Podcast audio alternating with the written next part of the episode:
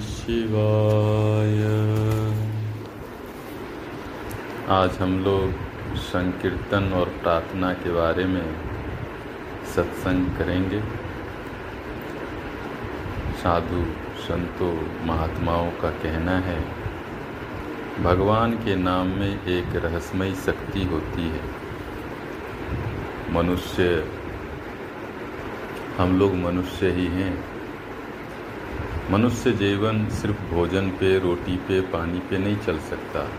आज हम लोग देख रहे हैं कि सबके पास रोटी है, कपड़ा है, मकान है, गाड़ी है, घोड़ा है। लेकिन फिर भी सुख नहीं है, शांति नहीं है, आनंद नहीं है। आनंद की तलाश लोग कर ही रहे हैं। इससे स्पष्ट होता है कि जीवन में प्रभु का नाम बहुत ज़रूरी, ईश्वर का नाम, भगवान का नाम बहुत ज़रूरी है, क्योंकि सच्चा सुख, सच्ची शांति, सच्चा आनंद, सच्चा प्रेम ईश्वर के नाम से ही, ईश्वर के कीर्तन से ही, ईश्वर की प्रार्थना से ही, ईश्वर की उपासना से ही, ईश्वर की आराधना से ही संभव है। यदि हमारे आत्मा में, हृदय में ईश्वर का वास नहीं है तो हमारा जीवन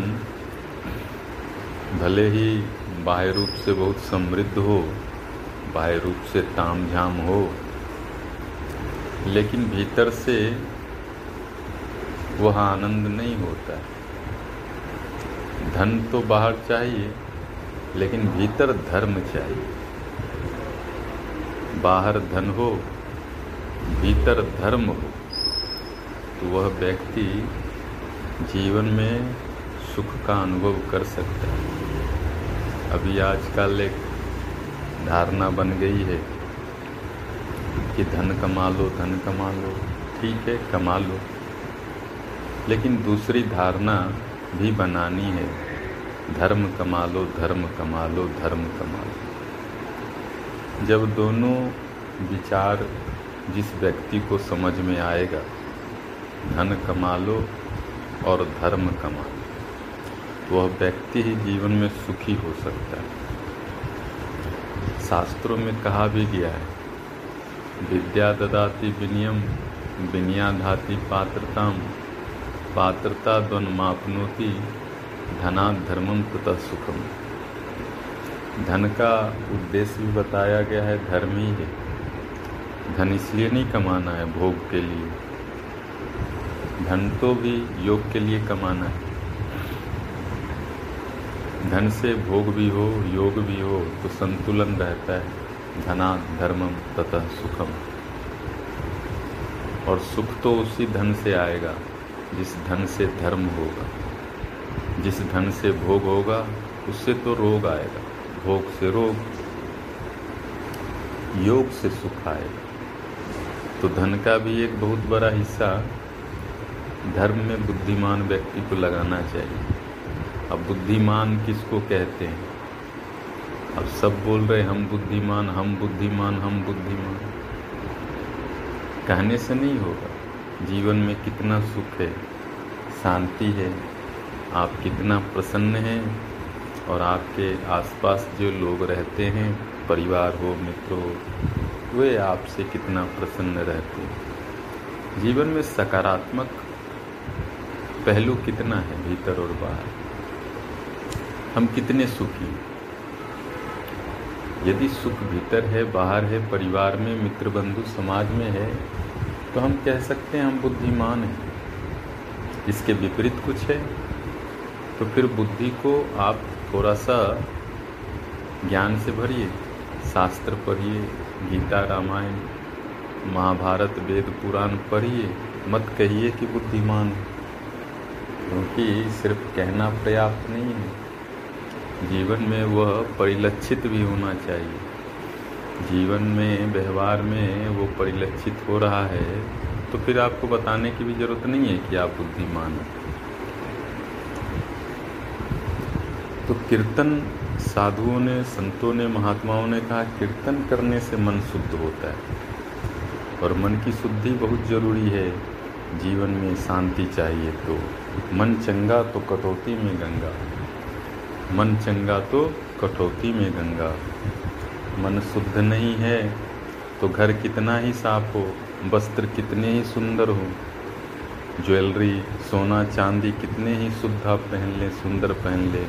मन शुद्ध नहीं है तो बाहर से जितना ही हम ब्यूटी पार्लर कर लें कॉस्मेटिक लगा लें, बाहर से कितना ही महँगे वस्त्र पहन लें, आनंद नहीं होगा। अभी तो लोग विदेशों से भी वस्त्र मंगा रहे सौंदर्य प्रसाधन के चीज़ें मंगा रहे लेकिन उनसे भी पूछा जाए कि मन की क्या स्थिति है? क्या मन शांत हो रहा है? क्या मन में सुख हो रहा है? क्या मन में शांति, प्रेम हो रहा है? नहीं होगा। क्यों? वो तो कीर्तन से होगा, प्रार्थना से होगा। भीतर का सौंदर्य अलग है। भीतर का प्रसाधन अलग है। भीतर का आनंद अलग है। भीतर तो कीर्तन से ही शुद्धि होगी। भीतर तो शुभ और पवित्र विचारों से जब हम भरेंगे मन को तभी शांति होगी। शुभ और पवित्र विचार कहाँ से आएँगे? कीर्तन से आएँगे? प्रार्थना से आएँगे?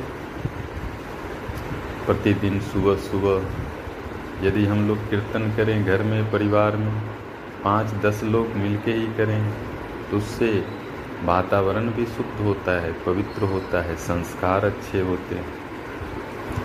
देखिए, हमारी बुद्धि, हमारा विचार, हमारा सोच जीवन को बहुत प्रभावित करता है। हम कैसे सोचते हैं, क्या सोचते हैं? और इसका कोई ट्रेनिंग नहीं है। ट्रेनिंग होना चाहिए। सबसे अच्छा ट्रेनिंग जो है, हमको सुबह सुबह प्रार्थना करना चाहिए, कीर्तन करना चाहिए, मंत्र पाठ करना चाहिए, रामायण पढ़ना चाहिए। इससे जो शुभ विचार हमारे मन में आते हैं उन शुभ विचार से जीवन सुंदर होता है। जितना ही शुभ विचार होगा, उतना ही हमारा चरित्र, हमारा व्यवहार, हमारा वाणी अच्छा होगा। देखिए, वाणी का भी चरित्र में, आचरण में बहुत प्रभाव है। हम कैसे बोलते हैं, क्या बोलते हैं, सोच के बोलते हैं कि बिना सोचे बोलते हैं।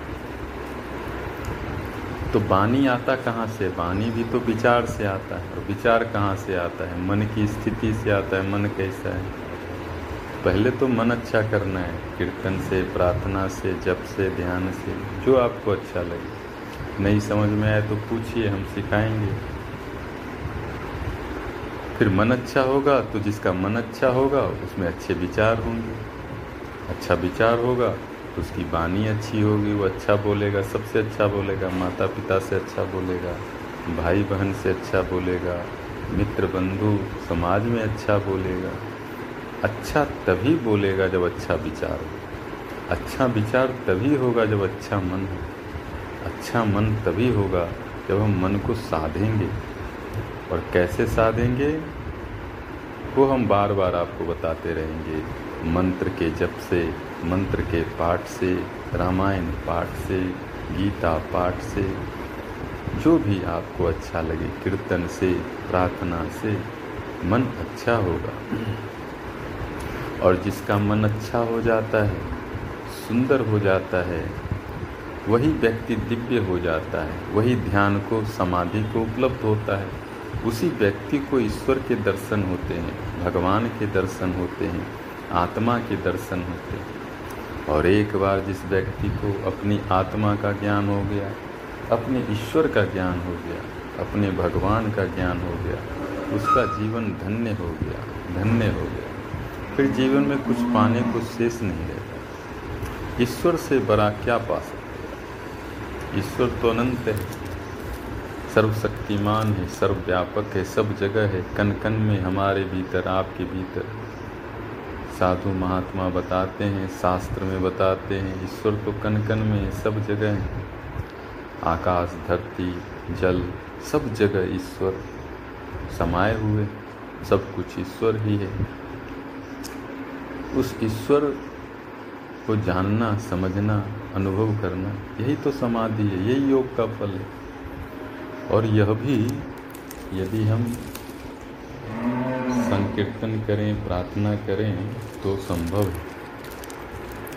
आजकल देह के प्रति, शरीर के प्रति बड़ा आसक्ति बढ़ता जा रहा है। आप टीवी वीडियो देखें, अखबार देखें तो शरीर का बड़ा प्रचार हो रहा है।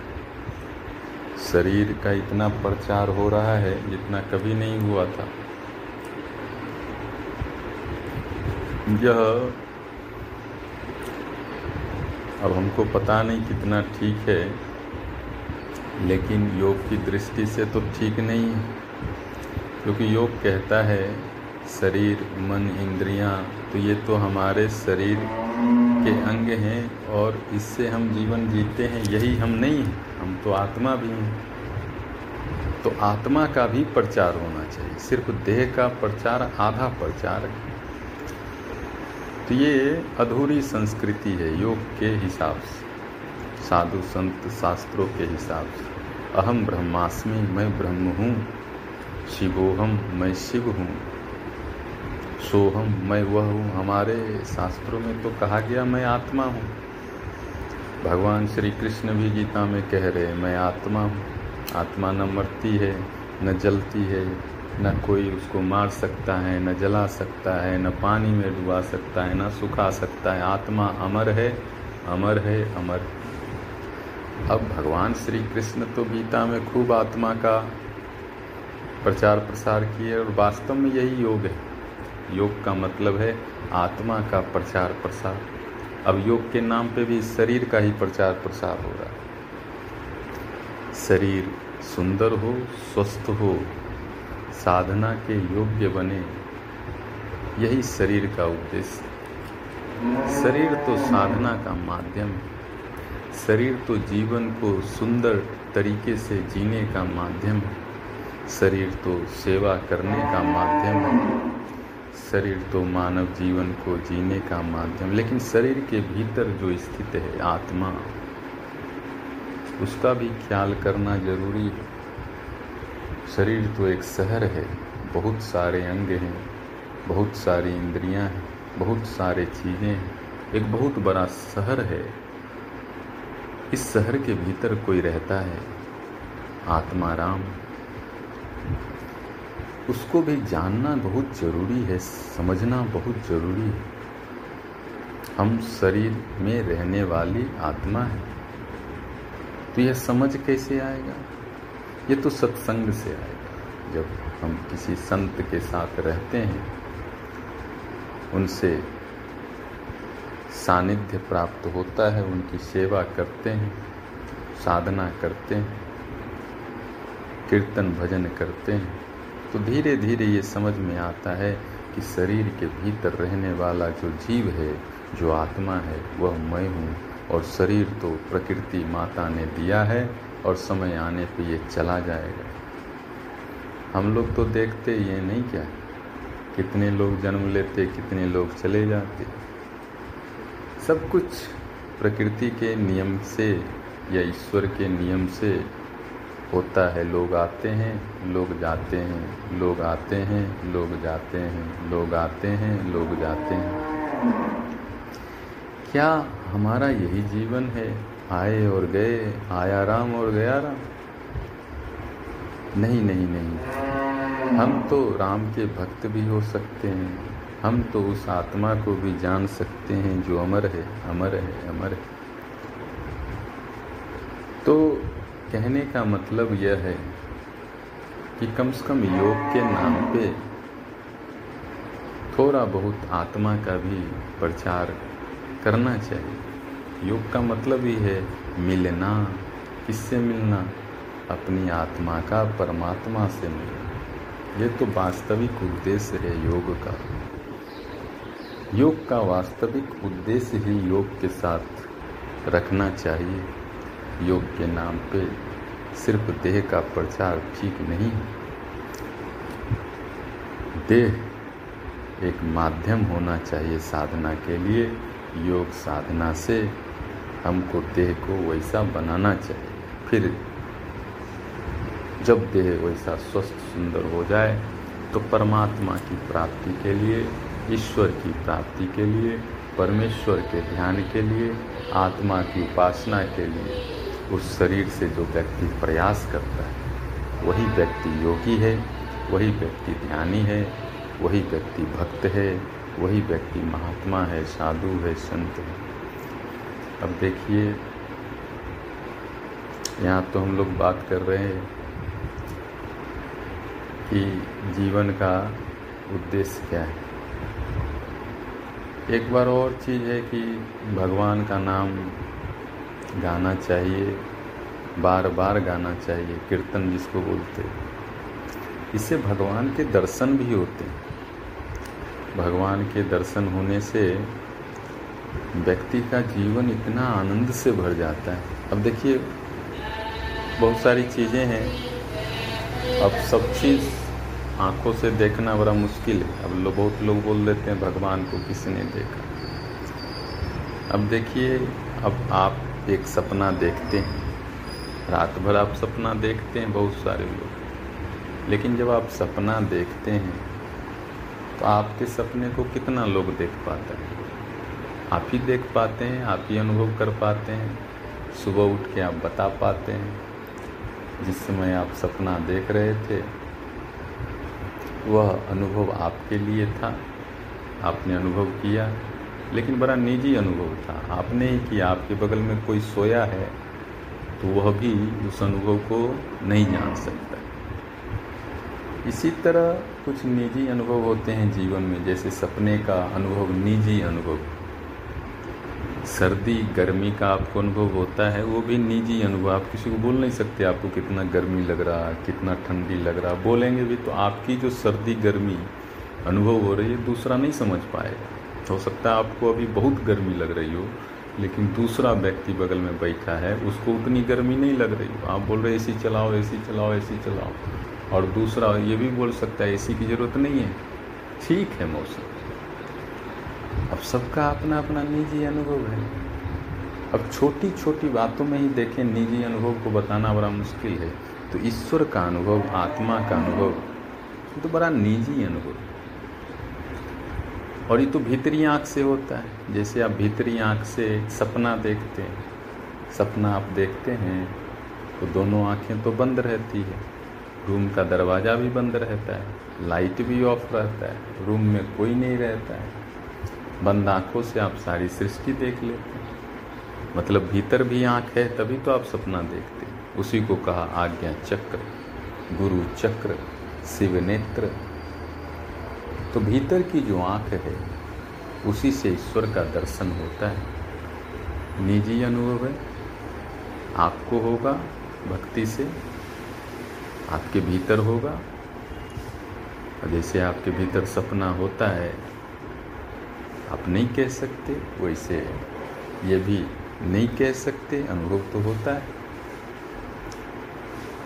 तो ईश्वर का जो अनुभव है, वो कीर्तन करने से, प्रार्थना करने से व्यक्ति को होता है, और ठीक इसी तरह से जैसे आप अपना सपना किसी को नहीं दिखा सकते, वैसे आप अपने ईश्वर के अनुभव को भी किसी को नहीं दिखा सकते। ठीक उसी तरह जैसे सपना होता है, एक अनुभव होता है, वैसे ही ईश्वर का भी अनुभव होता है। और अनुभव होता है, जीवन में परिवर्तन होता है, कोई भी अनुभव होता है तो जीवन पे प्रभाव डालता है।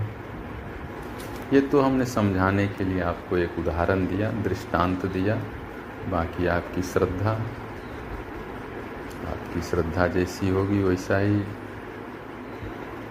समझ में भी आता है। बाकी हमारे संत महात्मा शास्त्रों का तो कहना है कि ईश्वर से बड़ा कुछ सत्य नहीं है और ईश्वर से बड़ी कोई उपलब्धि नहीं है। समझ में आ जाए तो ठीक है, नहीं समझ में आ जाए तो ईश्वर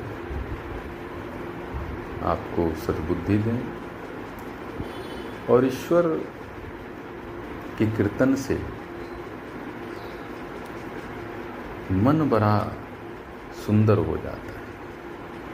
और मन जो छोटी छोटी ये आपको पता ही होगा ना, मन, देखिए, मन से तो आप रोज ही डील कर रहे सुबह से शाम तक आप मन के साथ रहते हैं। मन तो आपको कभी नहीं छोड़ता। आप छोड़ना भी चाहते हैं तो मन आपको नहीं छोड़ता है, पकड़ लेता है। सुबह भी पकड़ लेता है, शाम को भी पकड़ लेता है। जब खाली बैठे तभी पकड़ लेता है। पकड़ के कभी कभी तो मन आपको तोड़ भी देता है। जीवन में कठिनाई में डाल देता है, परेशानी में डाल देता है, भोग विलास में डाल देता है। अब इस मन को ऊपर उठाना है। ये जितना ये आपको पता है इधर उधर की बात करता है इधर उधर भटकाता है तो एक ही उपाय है कि हम भगवान में मन को लगाएँ। दूसरा कोई उपाय नहीं है। क्योंकि ये बड़े बड़े संतों की वाणी है कि भगवान का नाम जैसे ही मन में चलने लगता है, मन धीरे धीरे ऊपर उठने लगता है। क्योंकि भगवान का नाम बड़ा ऊँची बात है, बड़ा दिव्य बात है, बड़ी भव्य बात है, बड़ी महान बात है। अब भगवान का नाम लेने मात्र से मन को ऊपर उठना पड़ता है। और संसार का जो भी माया है, उसमें सोचने के लिए मन को नीचे जाना पड़ता है। अब तो ये हमारे हाथ में है कि मन को नीचे ले जाना है कि ऊपर ले जाना है। ऊपर ले जाना है तो भगवान का नाम बार बार मन में रखिए। नीचे ले जाना है तो संसार के जो सुख हैं, उसी को वो तो आपको पता ही उसी की चर्चा करिए। लेकिन संसार तो आप देख चुके, अनुभव कर चुके, अब कितना एक ही जगह संसार की चर्चा, संसार की ही बात। हद हो गई, छोड़िए बहुत हो गया, छोड़िए ऊपर उठिए। अब तो भगवान का नाम दिन रात मन में रखिए। सोते, उठते, जागते, जैसे आपने संसार को रखा ना एक समय। आपको तो अनुभव है, सबको अनुभव है। कि एक समय होता है जीवन में, संसार के सिवा कुछ मन में नहीं होता है। संसार के सुख और उसके झंझट, परेशानी, सुबह, शाम, दोपहर, रात, दिन, बस, संसार संसार संसार संसार चलता रहता है।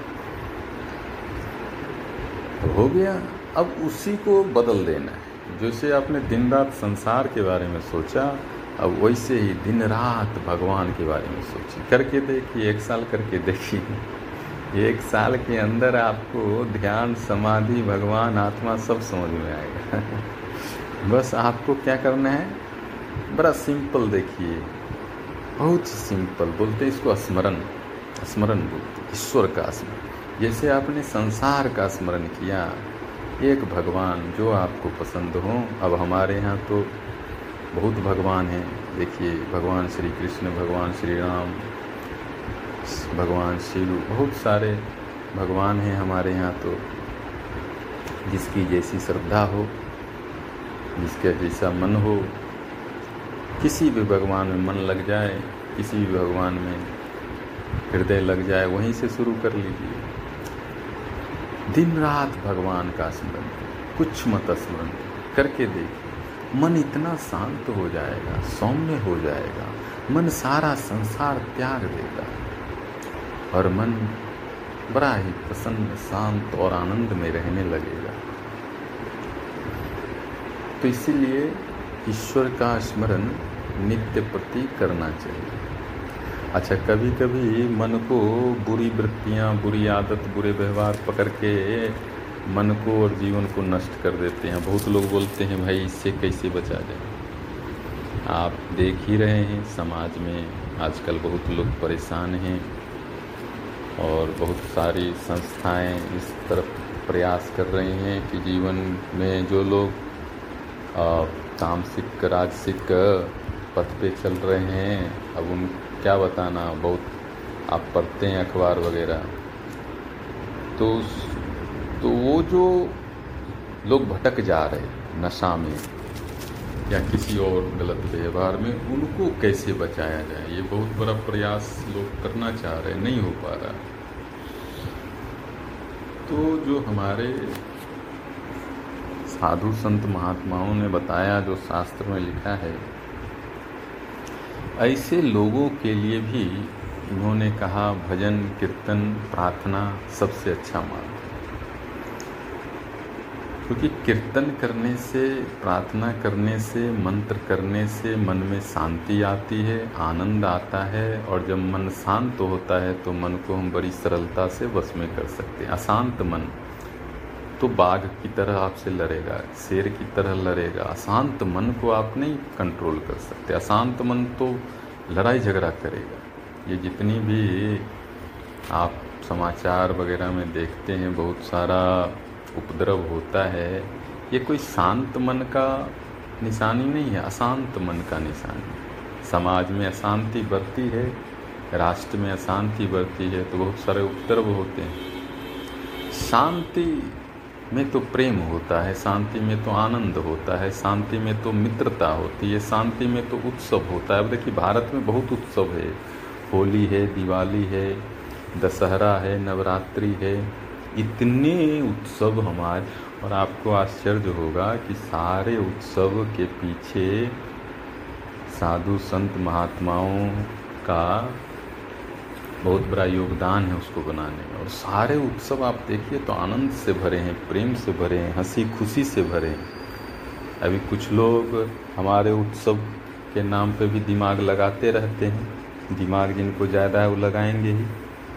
तो दिमाग जिनको ज़्यादा है, उनको दिमाग लगाना चाहिए। जीवन में शांति हो, स्वास्थ्य हो, आनंद हो, इसके लिए अब जो हमारे ऋषि मुनि ने कुछ बनाया है, उसमें बहुत ज़्यादा दिमाग लगाने की ज़रूरत नहीं है मेरे ख्याल से, क्योंकि उसका कुछ शास्त्र में और कुछ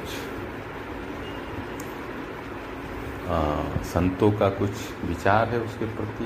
उनका एक अपना आध्यात्मिक साधना का एक उद्देश्य है। तो खैर, सबकी अपनी अपनी बुद्धि है, उसमें भी ज़्यादा नहीं जाना है। कहने का मतलब ये है कि जब हम कोई धार्मिक या आध्यात्मिक साधना करते हैं तो उससे मन की जो वृत्तियाँ हैं शुद्ध होती हैं, पवित्र होती हैं और जीवन में बड़ा आनंद होता है, सुख होता है।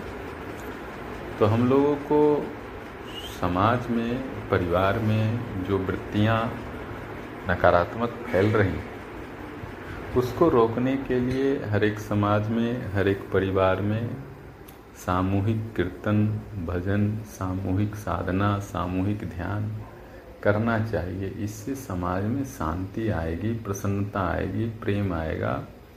और इससे जो है, हम समाज को भी दिशा दे सकते हैं, परिवार को भी दिशा दे सकते हैं, राष्ट्र को भी दिशा दे सकते हैं, पूरे ब्रह्मांड को दिशा दे सकते हैं। और ये ये जो बातें कही गई हैं, ये हमारे संतों ने कही, मनीषियों ने कही हैं, ऋषियों ने कही वो हमारे जीवन के वैज्ञानिक थे और हैं।